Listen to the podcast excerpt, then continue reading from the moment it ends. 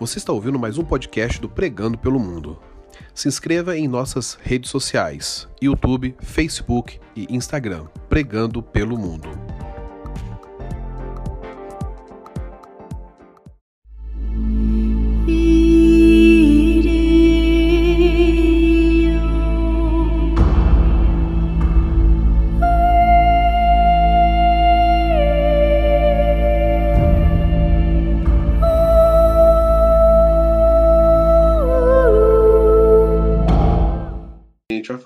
Sobre a revelação de Jesus Cristo, né? É o tema principal do livro de Apocalipse, né? Do capítulo 1, diretamente. Então, vou fazer uma introdução aqui. Do que se fala, né? No caso, como que é composto, né? Um pouco do livro, né? O livro de Apocalipse foi escrito originalmente em grego, né? Num dialeto chamado koiné. Né, por volta de 96 depois de Cristo. Essa data ela é praticamente aceita pela maioria dos estudiosos. Né? Existe um comentarista ou outro, um estudioso ou outro, que data a escrita do livro posteriormente, por volta de 110, 115 depois de Cristo. Mas a grande maioria dos pesquisadores, comentaristas, estudiosos, eles fecham a data de 96 aproximadamente, né? Tendo sempre ali uma variação de 95, 96, 97 depois de Cristo. Então sempre está dentro dessa faixa de data. Dos numerosos apocalipses cristãos, somente o Apocalipse de João ele foi admitido na Bíblia como um livro próprio. De repente, para algumas pessoas pode se surpreender, né? Quando a gente fala sobre outros apocalipses. O gênero apocalíptico, né, essa temática apocalíptica, ela era muito comum no período do Antigo Testamento, né, ali da Primeira Aliança. Esse período, ele se tem muitos livros. A gente não vai entrar aqui fazendo uma listagem desses livros, a gente pode deixar posteriormente, ou quem tiver interesse, pode me chamar depois no Zap, que eu mostro, tem aqui alguns slides, algumas referências para poder, quem tiver interesse em aprofundar mais, mas o gênero apocalíptico, ele já existia, né, no período de Cristo, né, e até antes de Cristo, é um gênero já do Antigo Testamento. Então, muitas partes desses apocalipses que não foram, que não entraram no cânon bíblico, eles têm ali trechos e têm ainda influências nesse Apocalipse de João, né? O Apocalipse de João ele foi o único admitido para entrar nesse cânon bíblico, mas isso não quer dizer que ele foi o único, né? A gente tem outros textos apocalípticos, como aqui a gente está vendo no slide, que se encontram dentro de um contexto em outros gêneros, né? Então a gente tem algumas referências aqui, como 1 Tessalonicenses, que Paulo ele fala um pouco sobre a vida de Cristo. Então, 1 Tessalonicenses, 2 Tessalonicenses, dentro também dos evangelhos, Marcos 13, Lucas 21, Mateus 24 e outras referências que a gente pode também trabalhar, são alguns escritos no qual a gente vai ver, a gente vai fazer a leitura, ela está inserida ali na leitura bíblica, e que quando a gente faz a leitura por si só e não existe esse conhecimento mais aprofundado, a gente desconhece que muitos textos eles sofreram influências também ali da tradição judaica, sofreram influências dali da comunidade que estava estudando a palavra, que vivia ali, né, essa prática religiosa. Então, nós vamos ver que os escritos de Paulo, ele também tem muita influência. Alguns textos que nós vamos, quando a gente estuda algumas cartas como Judas, Tiago, Pedro, nós vemos que existem até algumas citações a livros e textos que não estão dentro do cânon bíblico. E isso nota-se que eram textos que eram veiculados naquela época, eram textos lidos naquela época, estudados naquela época, mas que eles não tinham uma conotação dentro do cânon bíblico, que não foi ainda, não tinha um padrão que, no caso, seria aceito futuramente. Ele era um texto válido, mas com um outro objetivo, com uma outra abertura, ou então tinha alguma informação complementar, né? A questão de canonizar um livro bíblico, ele passa por vários processos, né? E também nós não iremos entrar nisso hoje, porque é uma aula talvez até específica sobre isso, para poder entender como que é formado, como foi formado a Bíblia, quais são os critérios que os livros que hoje compõem todo o cânon foram analisados. Não é simplesmente a gente, como a gente às vezes ouve, né, muitas pessoas dizerem, não, porque o que está ali é o que Deus quis. Não, não é bem assim. Quando a gente estuda a palavra de Deus de forma racional e profunda, nós vamos estudar também que existem critérios acadêmicos para poder cada livro ele fazer parte dentro desse cânon bíblico, né?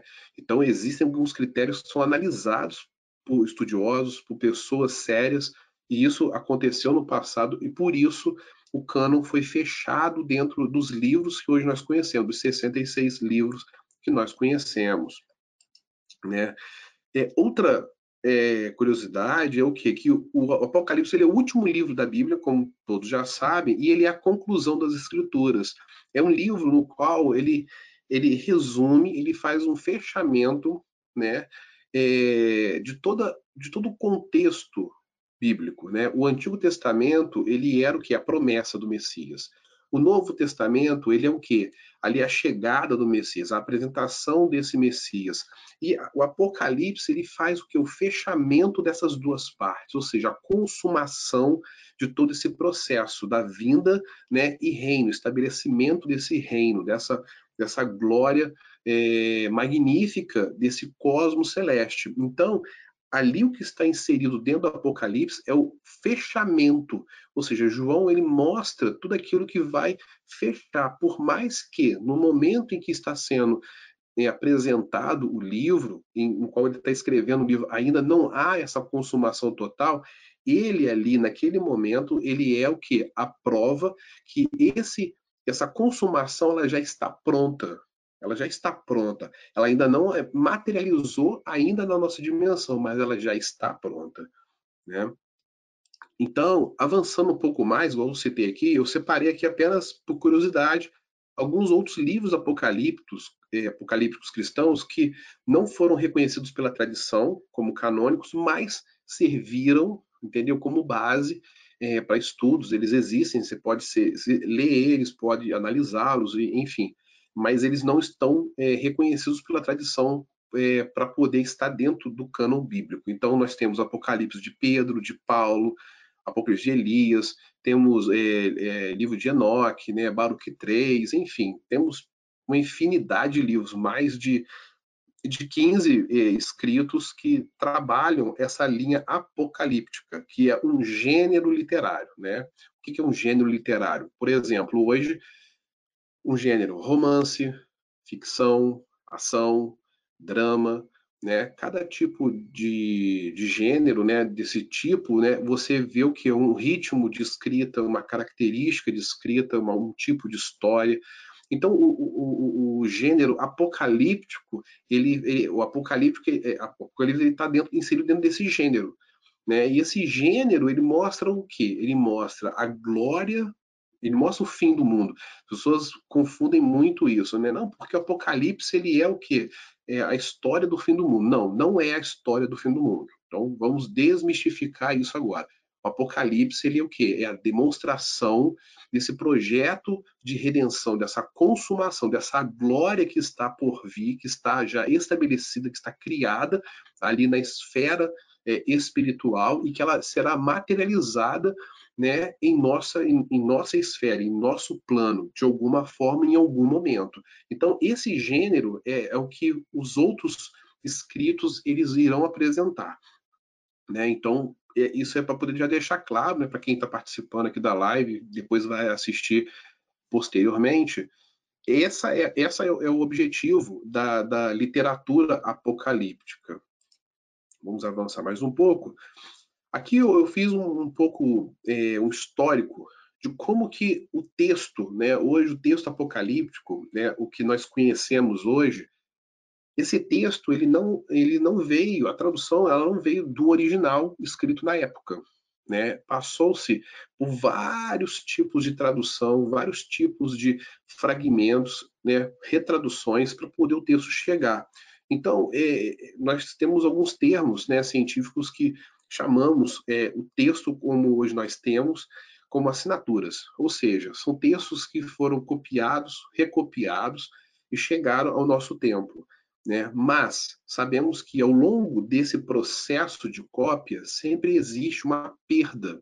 Então eu vou mostrar aqui rapidamente como que o texto que hoje nós temos aqui para estudo, como ele se compôs, porque isso é muito importante, porque existem outras versões, traduções bíblicas, no qual, quando é lido, se dá uma interpretação equivocada. Então, nós temos que ter muito cuidado, porque depois, nas próximas aulas, eu posso até trazer alguns detalhes, né, de vocábulos, termos.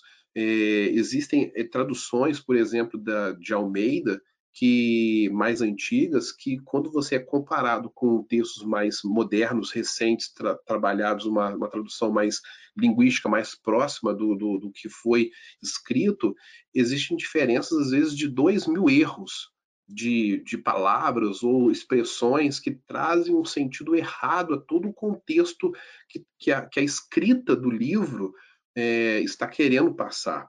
Então, eu vou mostrar aqui para vocês poderem ver como que é interessante. Eu fiz aqui embaixo uma timeline, né, datando do 0, 100 depois de Cristo, 500, 1000, 1500, 2000. Então, o primeiro ponto aqui que nós vamos ver é o seguinte. O livro de Apocalipse é escrito em 96 depois de Cristo. Então, a partir desse momento, existe o quê?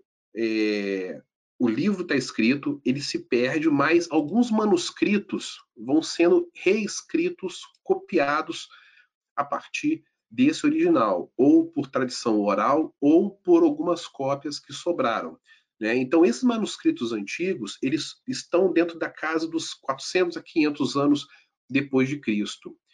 Eles são o quê? A única prova, né, a única cópia, a única transcrição, a primeira assinatura, por assim dizer, desse texto original. E que, consequentemente, pode sim já ter sofrido alguma variação. Avançando mais um pouco, começa-se o quê? Nós chegamos no período medieval e vão surgindo mais cópias agora desses manuscritos antigos, que aí são considerados como manuscritos medievais. Esses manuscritos medievais, eles já estão ali sob o poder da Igreja Católica, né? A Igreja Católica, ela detém esses manuscritos para pesquisas, para poder fazer toda uma análise, e normalmente a tradução desses manuscritos medieval, ele é vindo do grego, do manuscrito antigo. Então, normalmente, alguns manuscritos medievais, eles são copiados em grego, mas podem ter sofrido também algumas variações, e muitos também foram traduzidos para o latim. Então, a base da língua do período medieval acaba sendo o latim, não o grego. Tem, sim, muitos manuscritos que vão ser traduzidos do grego, mas muitos serão traduzidos do latim. E é isso que nós vamos ver quando a história avança um pouco mais. Que é quando Erasmo de Roterdã, ele faz a primeira compilação, né, de toda a Bíblia. Ele faz toda a tradução e ele compila uma nova versão. E essa versão, ele lança em 1516. Lembrando que Erasmo de Roterdã, ele é um protestante que vai fazer esse trabalho de compilar todo esse trabalho, reunir todo esse trabalho, incluindo o Apocalipse. Só que, durante esse período que ele está fazendo essa tradução, ele descobre que, em paralelo, a Igreja Católica, ela também quer lançar uma versão católica desse conjunto, né, da Bíblia. Ela quer fazer também um novo compilado, uma nova tradução, e ela quer fazer um lançamento por conta de um pedido do Papa, né? E essa versão, ela é conhecida como Complutensiana Poliglota. Se você pesquisar na internet, você vai ver, tem essa versão disponível para você poder fazer pesquisa, para quem tem curiosidade, interesse, para poder conhecer mais essas versões e a história dessa versão, que é lançada em 1522. Então, quando o Erasmo fica sabendo que, em paralelo, a Igreja Católica está querendo fazer esse lançamento, ele acelera o processo de tradução e deixa para trás alguns critérios de validação dos textos. E isso acaba fazendo com que a tradução ela se torna não fidedigna. Ela começa a ter alguns problemas que os pesquisadores, quando começam a fazer comparações, né, os pesquisadores mais recentes começam a fazer comparações com outras versões que eles têm ali como base, ele começa a ver que algumas coisas estão ali deficientes. E aí, a partir desse processo, que já o livro de Erasmo ele é lançado antes, e depois que vem a Complutensiana Poliglota, e depois começa a vir outras versões, sempre com base nos manuscritos medievais, né? Então, nós vamos ter o texto de Stefanos, que foi lançado em 1546 d.C., temos também o texto de Beza, 1565, e quando está para fechar esse ciclo de tradução, surge, então, uma versão chamada Textus Receptus, 1624 d.C. Esse Textus Receptus, essa tradução, ela tem disponível pela editora Trinitariana. Quem tiver interesse pode pesquisar, se quiser comprar, né? E essa era a última versão dessa tradução dos manuscritos medievais. E aí, o que acontece? Os pesquisadores pegaram essa tradução e sempre estão analisando. Toda versão que é lançada ou foi lançada nesse período histórico sempre passa por um crivo de pesquisadores para poder verificar ali, a autenticidade dessa tradução, a veracidade de todos os termos e a fidedigna tradução, ou seja, o que for mais fiel possível à originalidade, para trazer a palavra, o escrito, as expressões no qual o autor ele transcreveu ali no papiro para a nossa língua, mesmo que às vezes haja dificuldades de vocábulo ou adaptação ou criação de novas palavras para poder representar o mais fiel possível as expressões. Então, o que acontece? Quando esse texto ele saiu, aconteceu um fato muito interessante, onde todo o rumo da tradução do Apocalipse, ele muda. E aí, essa versão, o texto Receptus, ele cai em descrédito. Por quê? Porque é achado alguns manuscritos, né, mais próximos do original, né? Então, o primeiro que é achado foi chamado de manuscrito Vaticanus, no ano 325 d.C. Esse manuscrito ele não continha o Apocalipse. Entretanto, como o texto Receptus ele era um compilado geral da Bíblia, ou seja, fazendo ali todos os livros canônicos, é colocado em análise por meio também dos outros livros, deixando o Apocalipse de lado, mas é analisado os outros livros também. Em seguida, né, outros manuscritos foram sendo achados, que é os sinaíticos, com data de 340 d.C., o Efraeme, 345 d.C., e o Alexandrinos, 425 d.C.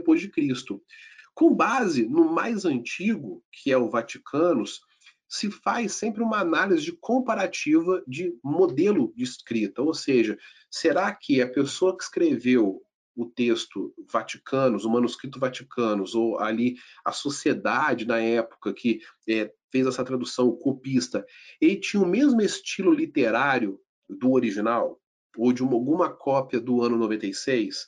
Sempre é essa base que os tradutores e os pesquisadores eles fazem. Por quê? Quanto mais próximo do original, mais fidedigno é a mensagem. Então, os manuscritos antigos que nós vimos aqui, que foram descobertos e que eram datados no período ali de 400 a 500 d.C., eles são deixados ali meio que suspensos, né? Colocados ele num ambiente do tipo assim, vamos deixá-lo guardado, mas vamos agora analisar os que são mais antigos, né? Que é essa série que nós vimos aqui. E quando eles estavam estudando o período desse compilado chamado Vaticanus, surge então uma nova descoberta, que é o chamado papiro P47, que ele é datado do ano 20 aproximadamente, né, melhor dizendo, do segundo século aproximadamente, depois de Cristo, melhor, segundo século depois de Cristo, ou seja, ele é mais próximo do ano 200, mais ou menos, ele é mais próximo ali do original, que é de 96. Então, esse papiro aqui, ele se torna o molde e a base de estudo para poder se refazer todo o estudo de tradução do Apocalipse, deixando suspenso o Textus Receptus. E aí, quando os pesquisadores eles começam a fazer todo esse trabalho, eles começam a ver que esse texto, o Textus Receptus de 1624, ele estava totalmente equivocado e tinha muitas traduções equivocadas ali, erros, e que não seria apropriado utilizá-lo para poder você fazer um estudo futuro. E aí nós vamos conhecer, nesse momento, duas pessoas que vão trabalhar nesse período de tradução, que é chamado Westcott e Hort. Eles, em 1881 e 1882 d.C., eles fazem ali o primeiro compilado dessa tradução do Papiro 47, que continha ali o Apocalipse joanino.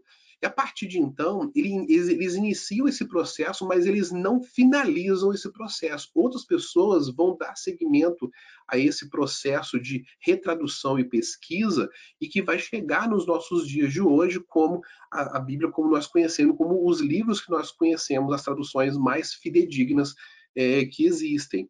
Né? E aí o que acontece? Nós vamos ver que o sucessor dessa pesquisa, eles chamam, o nome são de duas pessoas, né? Emerald e Nestlé, e depois também Nestlé e Alan. Ele continua fazendo todo esse processo que foi iniciado por Westcott e Hort. Quem tiver interesse, a versão dessa tradução, ela está disponível na Sociedade Bíblica do Brasil, essa versão da Bíblia. Então, assim, é interessante, de repente, quem quer adquirir Bíblia, gosta de estudar, fazer comparativo com versões, como King James, né, Almeida Corrigida Fiel, que é uma das mais recentes, entre outras versões do nosso português, essa versão ela está disponível para venda, então, assim, só pesquisar lá a versão Westcott e Hort, que vocês vão encontrar. Eu não sei o valor, tá? Eu não fiz a verificação do valor e nem da disponibilidade, mas eu sei que tem, porque um dos professores nossos, meu da Mariana, que nos ensinou, que foi professor de Apocalipse e também literatura apocalíptica, ele tem esse livro e até mostrou para a gente. E é interessante para quem gosta do tema e está estudando. Então agora a gente vai avançar agora, uma vez que todos compreenderam um pouco sobre como que essa transmissão do texto ele se dá. Isso é muito importante, irmãos. Por quê? Daniel, você está falando umas coisas assim que está meio difícil acompanhar, não tem problema, depois você pode assistir a aula de novo, disponibilizo. Mas por que a gente precisa compreender isso? Pelo simples fato da gente entender como que a mensagem escrita lá em João, ela chegou até nós. É isso que é importante, a gente precisa compreender que existem essas variações e existem essas nuances ao longo do tempo e que quando às vezes as pessoas elas pegam uma versão bíblica que ela lê uma coisa e depois ela pega uma outra versão e lê aquele mesmo texto com uma outra palavra, com outro significado, aquilo ali gera confusão. E a pessoa não sabe por que, que uma Bíblia escreve de um jeito e por que a outra escreve de outro jeito. Então, aqui eu estou trazendo para vocês, apenas de forma bem resumida, como que é complexo esse texto que foi escrito em 96, ele chegar em 2020 com o mais fidedigno possível. Olha como que o processo é longo, olha como que ele passa por várias situações complicadas na história, por várias pessoas que têm uma ótica sobre a interpretação do texto. Isso implica muito, e é por isso que nós temos que estudar a Palavra de Deus com o máximo de profundidade possível, tentar fazer essa exegese, né? A exegese é o quê? É trazer o que está escrito para fora, ali, para próximo de nós, a gente comer mesmo a Palavra de Deus com o máximo de profundidade, para que a gente consiga extrair essa riqueza, entendeu? Que é a palavra de Deus, e somente por meio do estudo profundo como nós estamos fazendo hoje, é que nós conseguimos nos aprofundar e compreender a mensagem que é a palavra do Senhor da forma correta. Né? Então vamos avançar agora mais um pouco. Então o que significa Apocalipse? Isso é um termo bem interessante para a gente poder falar nesse momento. É um momento que a gente está vivendo de pandemia, de reclusão, de doença, e as pessoas falam que o Apocalipse está chegando, estamos vivendo já o período do Apocalipse, Mas o que é o Apocalipse? O que significa o Apocalipse? E eu vou hoje trazer um pouco sobre... a nossa aula hoje vai estar focada um pouco sobre esse sentido do Apocalipse. E isso é uma coisa que está relatada aqui no capítulo 1, né, que é como João ele vê, ele recebe essa revelação, né? Então, a palavra, o termo Apocalipse, ele significa revelação, desvelamento, tirar de trás do véu, né? A palavra em si, ela tem, em grego, ela é apocalipto, e ela tem um significado, né, por base em duas palavras. Ela é dividida, Apocalipse é composta por duas palavras. A primeira é apó, que significa da parte de, e calipto, oculto, ou seja, da parte daquilo que é oculto, ou seja, a partir do que está escondido. E a palavra calipto, né, por assim dizer, ela vem de uma raiz chamada kálymma, aqui, ó, esse bloco aqui, ó, kálymma, ou kálymma, né? Quem, às vezes, algumas pessoas que já conhecem o termo grego usa uma outra forma de falar, de pronúncia, kálymma, que significa véu e cortina. E o interessante é que esse termo grego, ele aparece em várias passagens do Novo Testamento. Para a gente poder apenas fazer aqui um adendo, né? Fazer uma aspas aqui, para quem não sabe, o Antigo Testamento ele foi escrito totalmente, praticamente 99% dele em hebraico, né? E partes dele em aramaico, como alguns trechos de Daniel, né? Alguns livros históricos, alguns livros menores, foi escrito em aramaico, mas a sua totalidade é de hebraico, ou seja, é a língua, né, dos judeus, e foi composta o Antigo Testamento. O Novo Testamento ele foi escrito na sua totalidade em grego. Então, a palavra grega para aquele momento que foi escrito, que foi redigido posteriormente o Novo Testamento, a partir dos evangelhos e também a partir das cartas de Paulo, a língua grega era a língua padrão do mundo antigo naquele momento, como o inglês hoje é uma língua praticamente padrão no mundo inteiro. Claro, existem outras línguas que são até mais faladas do que o inglês, pelo incrível que pareça, né? Mas o inglês se tornou a língua padrão hoje para poder nós falarmos, ou pelo menos estudarmos. E o grego, no período de Cristo, era essa língua. Então, por isso que o Novo Testamento ele é redigido na sua totalidade, 100% em grego. E uma curiosidade mais à frente é o que? É quando o conjunto do Antigo e do Novo Testamento ele é compilado no cânon bíblico, é feita uma versão toda em grego, que aí é chamada e conhecida como Septuaginta, que é a Bíblia toda escrita em grego. Isso é uma versão posterior ao cânon bíblico, depois que ela foi fechada. Então, essa palavra kálymma, que significa véu, cortina, né? E tem alguns outros sentidos aí. A palavra, normalmente as palavras em grego, ela tem uma profundidade muito grande. Então, uma palavra, ela tem um significado muito profundo. Não é simplesmente um significado, por exemplo, véu. O que é véu? Véu é um todo, um pano, uma cortina. Não é isso. Mas, normalmente, a palavra, além dela ser um significado para um objeto, para algo, às vezes, abstrato, ela tem um significado além daquilo. Tem um motivo pelo qual é usada aquela palavra. E é isso que nós vamos ver aqui. O que acontece? Se você for ver essa palavra véu, ela vai aparecer também nos escritos dos evangelhos, quando fala sobre o véu do templo. Só que a palavra grega utilizada para véu do templo, quando a gente vê lá que o véu do templo se rasgou de alto a baixo e tal, essa palavra, ela não é kálymma. Ela não é kálymma. Ela não representa esse tipo de véu. Isso é muito interessante. Essa palavra kálymma, ela vai aparecer em duas passagens das cartas do Novo Testamento. Uma carta de Paulo e outra aos Hebreus. E que ela representa o quê? O foco dela vocês imaginam um cenário, por exemplo, a pessoa está com um pano, uma noiva, ela tem um véu, né? Quando ela vai casar, ela tem um véu, né? O véu e grinalda, quando a gente fala. Aquele véu ali, hoje, ele é bem fininho, né? Ele é um filó muito fininho, a gente consegue ver a pessoa do outro lado. Mas imagina um véu mais denso, um pano mais denso, que você não consegue enxergar a face da pessoa do outro lado. Então, quando essa palavra kálymma, ou kálymma, ela é utilizada dentro desse contexto de véu, é aí que ela está trazendo um significado apocalíptico. Por quê? Ela tem a mesma... Ela é utilizada, por exemplo, numa passagem que Paulo ele fala, se eu não me engano, aos Efésios, que ele fala sobre o véu que estava no rosto de Moisés. Quando a gente vê essa passagem lá no Antigo Testamento, no Pentateuco, em que quando Moisés ele desce com as tábuas da lei nas mãos, o que a palavra de Deus nos fala? Que o rosto dele resplandecia de tal forma que as pessoas não podiam olhar para ele, não conseguiam enxergá-lo. E aí ele tinha que usar um véu para poder, né, ele proteger a visão das pessoas. Entretanto, Paulo faz uma observação muito interessante, que conforme o tempo ia se passando, Moisés ele começou a notar que aquela glória que estava resplandecendo no rosto dele estava passando, ela não era permanente, ela estava dissipando e ele já não tinha mais aquele brilho, aquele resplendor.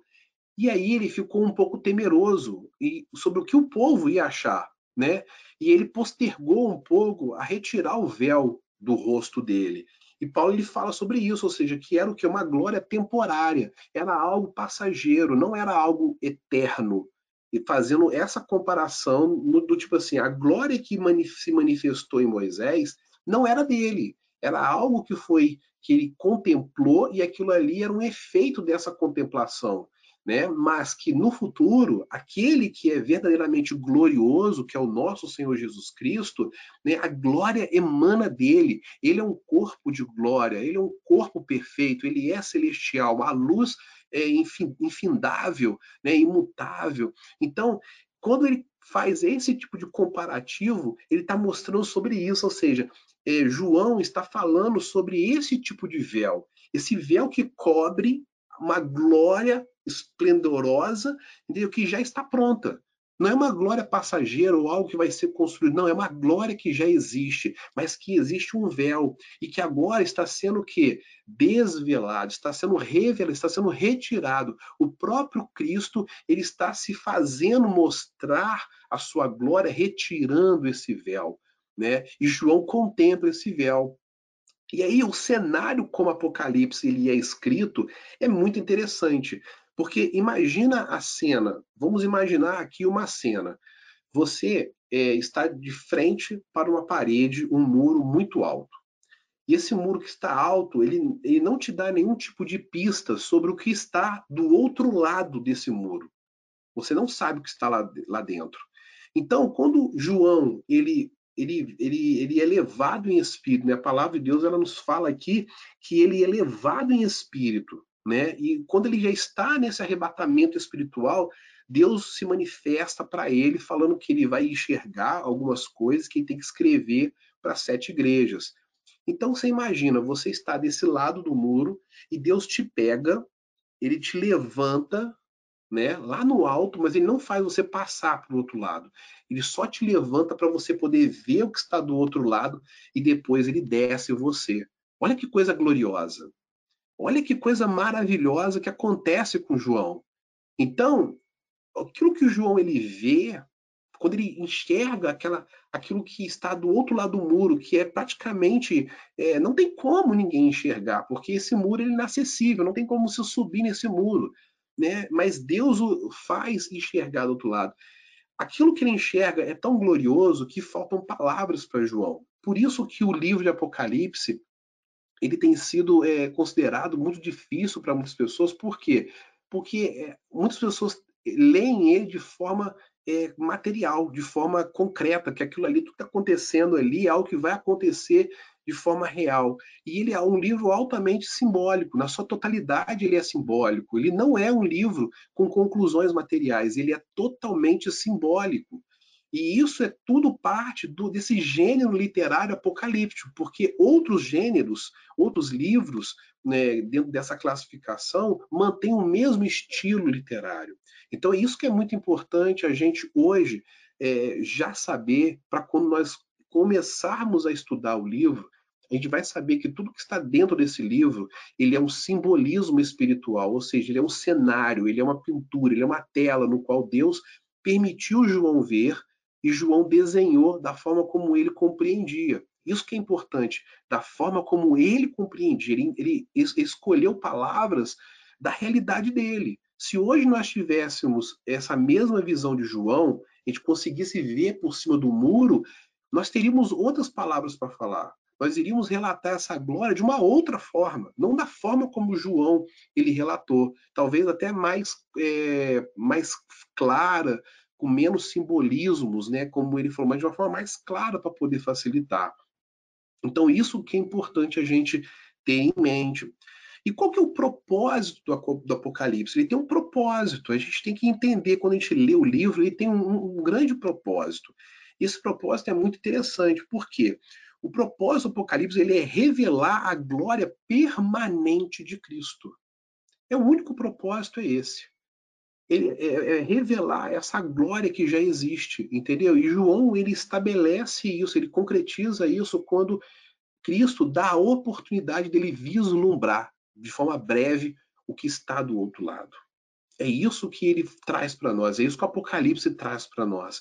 Mas além de revelar essa glória permanente, ele é o quê? Ele é o cumprimento, ele mostra que Cristo, ele é o cumprimento, ele é mesmo ali o fechamento, né? A consumação dessa promessa do Antigo Testamento.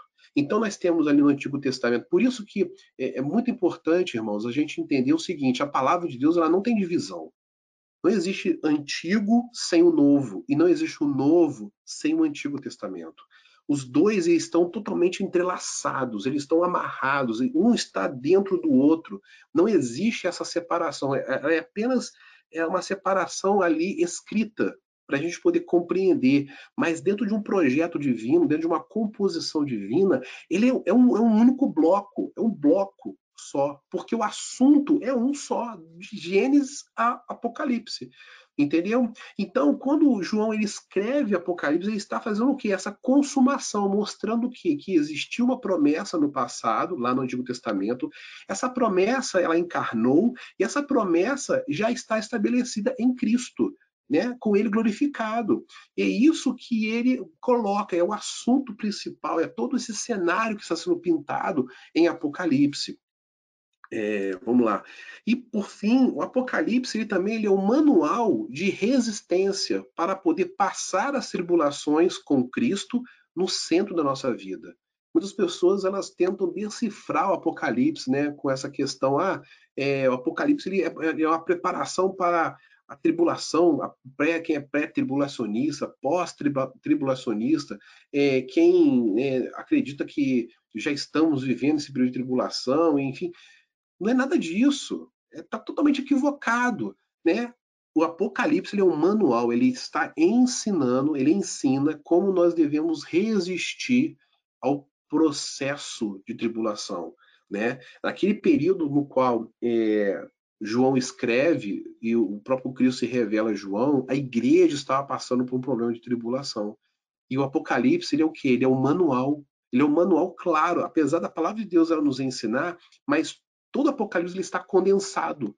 Está condensado em um único livro, como que esse manual tem que ser seguido de A a Z.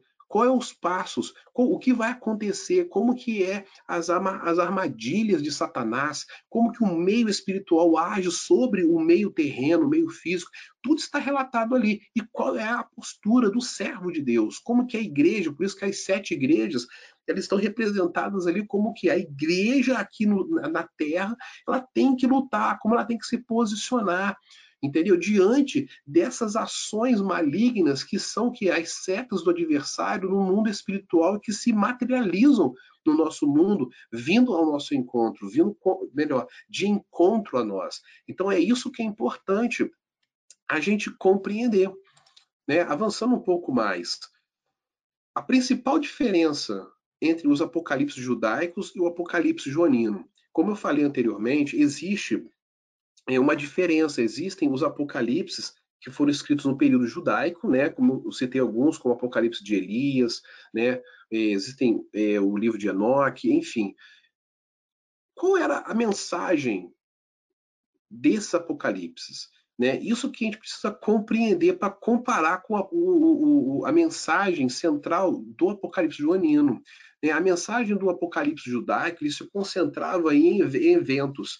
Então, por exemplo, quando nós vemos Daniel, o Daniel é um livro que é um Apocalipse judaico, porque está dentro do Antigo Testamento, dentro do bloco ali do Antigo Testamento. E o cenário no qual é desenhado ali é o quê?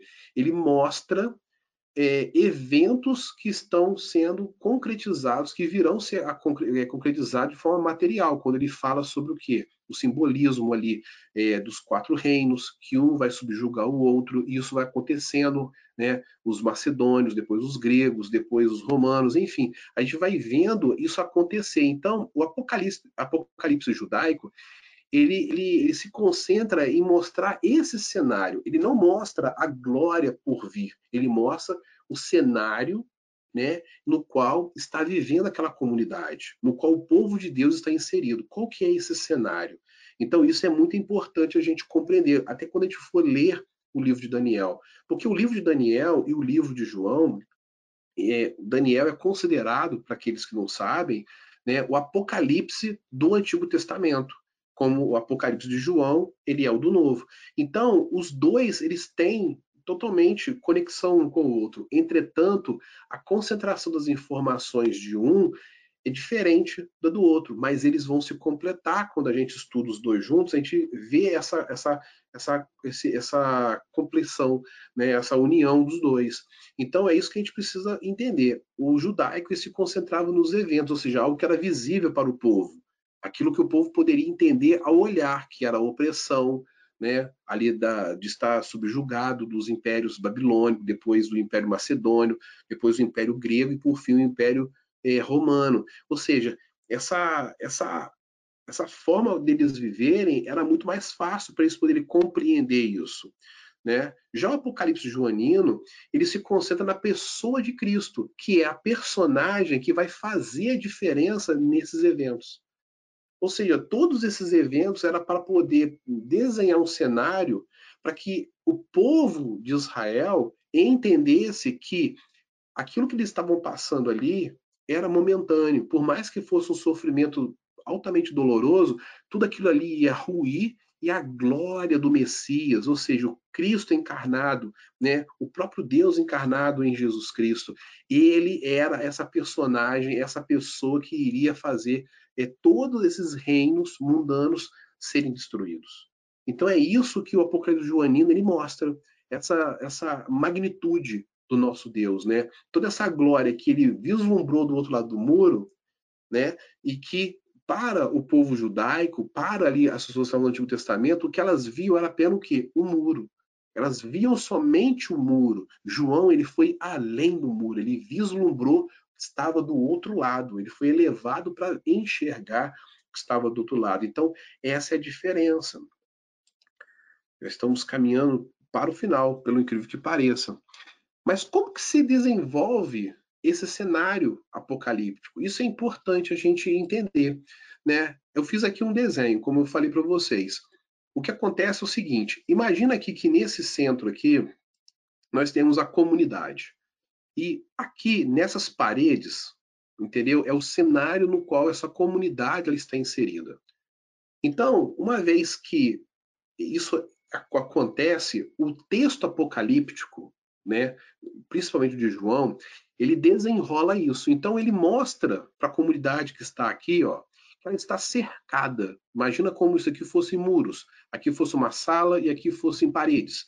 Então, ele mostra para a comunidade o seguinte: olha só, o cenário em que você está enxergando, em que você está vivendo, são esses muros aqui. E vamos imaginar que em cada parede dessa seja alguma catástrofe, alguma perseguição, né? Naquele período ali era o Império Romano, como, né, quem não participou da aula passada, nós até falamos um pouco sobre como que se deu essa transição da perseguição sobre os cristãos, né? A gente vê isso nas cartas de Paulo, que anteriormente, no início ali, quando o evangelho estava sendo propagado, quem perseguia ali os cristãos eram os judeus, porque os judeus eles tinham, de certa forma, uma liberdade de culto dada pelos romanos, mas, em compensação, os judeus eles tinham se prostituído. Eles não estavam confrontando aquele sistema, eles aceitaram o sistema ali de ser subjugado em troca de alguma coisa confortável, não serem também perseguidos.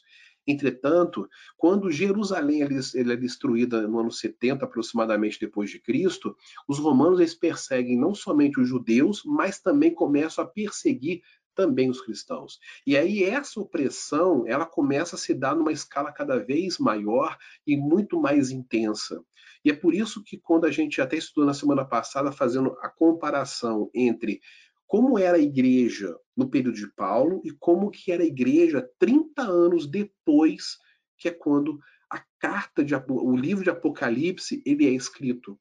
O livro ele é escrito por João, preso na ilha de Pátimos, 30 anos depois. Então, quando se dá esse processo todo, quando dá esse impacto todo, você vê o quê? Que a igreja que estava ali no período agora de João, era uma outra geração, era uma igreja fraca, não era uma igreja que lutava contra o sistema que oprimia. Tanto é, irmãos, que João ele foi preso por ele enfrentar Roma.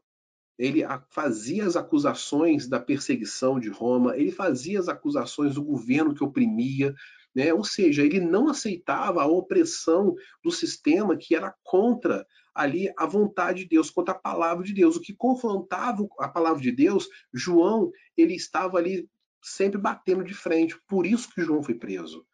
Por esse motivo ele foi preso. Foi o último apóstolo a viver e escreveu isso, né? A ilha de Pátimos, onde João morreu, ela era designada para aquelas piores pessoas que não tinham mesmo, não iam nunca mais sair. Elas iriam para lá. Era uma ilha que era um pouco mais ao sul de Éfeso. Depois eu vou até colocar aqui no mapa para poder vocês imaginarem mais ou menos. É uma ilha bem distante do continente. Ali havia minas, né, de vários minérios, e eles eram colocados para poder fazer extração de minérios, extração de pedra, e a fuga era impossível, porque era uma ilha pequena, um conjunto de algumas ilhas, né, no meio do nada, não tinha como fugir. Então, a pessoa que era levada para lá, ela já sabia que ela ia morrer ali trabalhando, entendeu? Ela ia morrer mesmo no sofrimento. Então, você imagina, quando João foi levado para lá, segundo a tradição da igreja, a história da tradição, ela conta que João ele já tinha sido já jogado dentro de um caldeirão de óleo fervente, não morreu. Ele já tinha sido já açoitado e não morreu. Então, assim, os romanos não sabiam mais o que fazer com João. João já estava já num estado deplorável. Então falaram assim, vamos mandar esse cara para Pátimos para ele poder morrer lá. Vai trabalhar debaixo do serviço forçado e vai morrer lá. É quando Deus, por meio de Jesus Cristo, dá essa esperança para ele, irmãos. Mas o ensinamento que João nos traz nesse livro é que, mesmo quando nós estamos no nosso limite,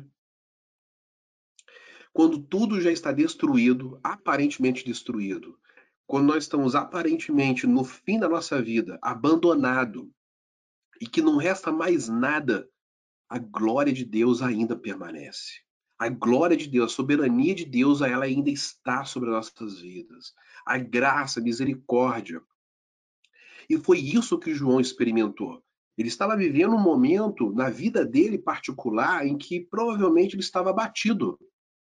Eu tenho quase certeza absoluta, porque além de ele ser um apóstolo, ter caminhado com Jesus, foi o discípulo que esteve aos pés da cruz, entendeu? Mas ele tinha um abatimento natural do ser humano, ele era carne como nós.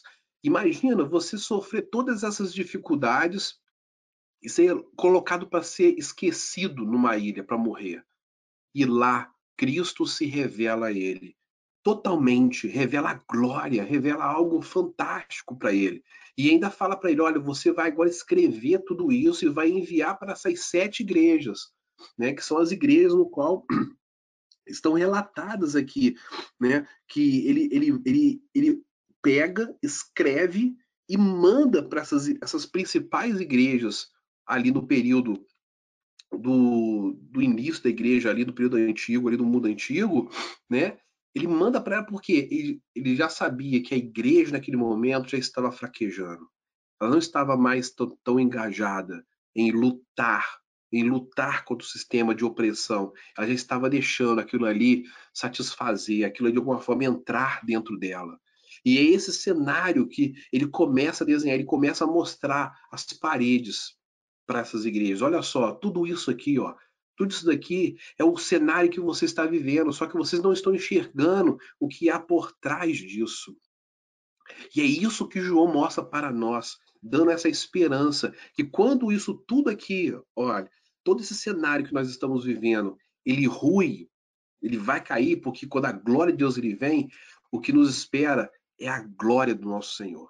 É quando ele vem nos céus, quando a palavra dele vem com glória, com poder, né? Ali sentado no cavalo, ou seja, mostrando a magnitude dele, a autoridade, o poder supremo sobre todas as coisas. Ele vem e estabelece todas as coisas, ou seja, não há reino na terra, não há nada, entendeu? Não há nada que possa impedir. E é essa mensagem que Apocalipse ele começa a introduzir, essa introdução que nós estamos fazendo hoje é para poder mostrar isso, né? João ele começa mostrando isso, né? Existe uma glória, existe um poder maior, né? O nosso Deus não está apático, o nosso Deus não está dormindo, o nosso Deus não está indiferente a tudo que está acontecendo. Ele não estava indiferente com João, ele não estava indiferente com as igrejas, as 7 igrejas que representam ali a noiva de Cristo. É uma representação, um simbolismo do corpo de Cristo.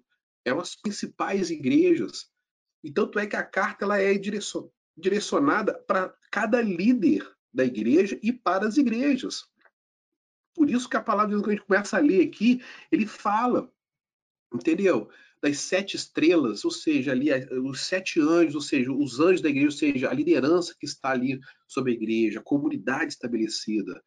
Então, a gente precisa compreender nesse estudo que a gente está fazendo, que a gente está hoje já adentrando um pouco mais, que a igreja, ela precisa em algum momento se posicionar, porque existe uma glória maior atrás desses muros. O que nós estamos vivenciando, que às vezes a gente se sente como esse cenário que eu desenhei aqui, cercado. Era o cenário que eles estavam vivendo, cercado. Mas existe algo fora que vai destruir essas paredes, vai derrubar tudo isso e vai vir ao socorro daquele que o serve, daquele que crê, daquele que é fiel. Por isso que a palavra de Deus aqui em Apocalipse, nós vamos ver sempre João, ele fazendo uma afirmação que está no capítulo 1, no versículo 3. Quem tiver com a Bíblia aberta, depois acompanha. Ele fala, olha, bem-aventurado aqueles que leem e aqueles que ouvem as palavras da profecia e guardam as coisas nelas escritas, pois o tempo está próximo. João, ele repete isso várias vezes nesse livro. Ele sempre está enfatizando isso, porque bem-aventurado aquele que lê e o que ouve. Tem um processo nisso tudo. Se você só ouve, mas você não lê, em algum momento aquilo ali parece que se perde. Quantas vezes nós já ouvimos mensagens maravilhosas, já ouvimos coisas fantásticas da palavra de Deus por meio de pregadores ali iluminados pelo Espírito Santo. Mas quando nós lemos, não só ouvimos, mas quando nós nos debruçamos e lemos a palavra de Deus, é o próprio Deus que fala conosco. E era isso que Jesus estava falando para João. João, ele escreve isso porque ele está sendo inspirado pelo Espírito, ou seja, não basta somente você ouvir, você tem que ler. Você vai ouvir aquilo ali que vai ser dito, mas você tem que ler, porque Deus ele quer falar com cada um individualmente. Ele não fala no coletivo somente, ele fala individualmente com cada um de nós. Então, quando nós lemos a palavra, Deus está falando conosco, ele está se revelando, ele está derrubando essas barreiras, esse cenário. Quantas vezes nós estamos apáticos, irmãos? Apáticos diante disso. O cenário que nós estamos vivendo, muitas das vezes, está nos oprimindo. Tem oprimido muitas pessoas, né? Eu tenho conversado com algumas pessoas que estão sofrendo sobre isso, né, sofrendo esse momento de reclusão. É o cenário. Imagina aquelas pessoas, os nossos irmãos, que estavam também cativos na Babilônia. Imagina os nossos irmãos do período de João, que eram perseguidos, a igreja era perseguida, presa, açoitada, morta, apedrejada. Imagina! Nós não vivemos apedrejamento aqui no Brasil, mas existem outros mecanismos de oprimir, existem outros mecanismos de deixar a gente confinada, a nossa mente totalmente escravizada e fazer a gente se acovardar. A palavra em Apocalipse, ela nos dá o quê? Um ânimo. Do quê? Se posicione. Se posicione. Estou dando um alerta, se posicione, porque existe algo maior por vir. Existe algo além dessas paredes. Você está enxergando apenas a parede. É o que Deus está falando conosco hoje. Você está enxergando somente a parede. E existe algo além dessas paredes. Ele é o nosso Deus. E ele vem ao socorro daqueles que o temem e aqueles que o servem. Então, irmãos, essa aula de hoje, ela foi para poder a gente introduzir tudo isso. Porque a partir das próximas aulas, nós já vamos cair já na primeira carta, que é a carta à igreja de Éfeso. Nós falamos sobre Éfeso na semana passada, né? Fazendo uma recapitulação para a gente poder fechar aqui, para dar espaço para os irmãos comentarem, tirar dúvidas, para quem não participou. Éfeso, ele foi ali a base missionária de Paulo, foi onde ali começou a ramificar toda a pregação do evangelho no mundo antigo. A igreja, ela cresceu de forma esplendorosa em Éfeso, e Jesus, ele faz a primeira carta, ele manda João escrever, é para Éfeso, e nós vamos na semana que vem estudar essa carta. Nós vamos estudar o que Jesus ele fala, o que está ali nessa carta ali a igreja de Éfeso, quais são os prós e os contras, o que aconteceu com a igreja, porque essas cartas estão sendo colocadas do tipo assim, João, o que eu vou falar aqui é tudo aquilo que ela já não é mais, em relação quando Paulo plantou essa igreja. E nós vamos ver isso. O que era a igreja no período de Paulo e como é a igreja no período de João.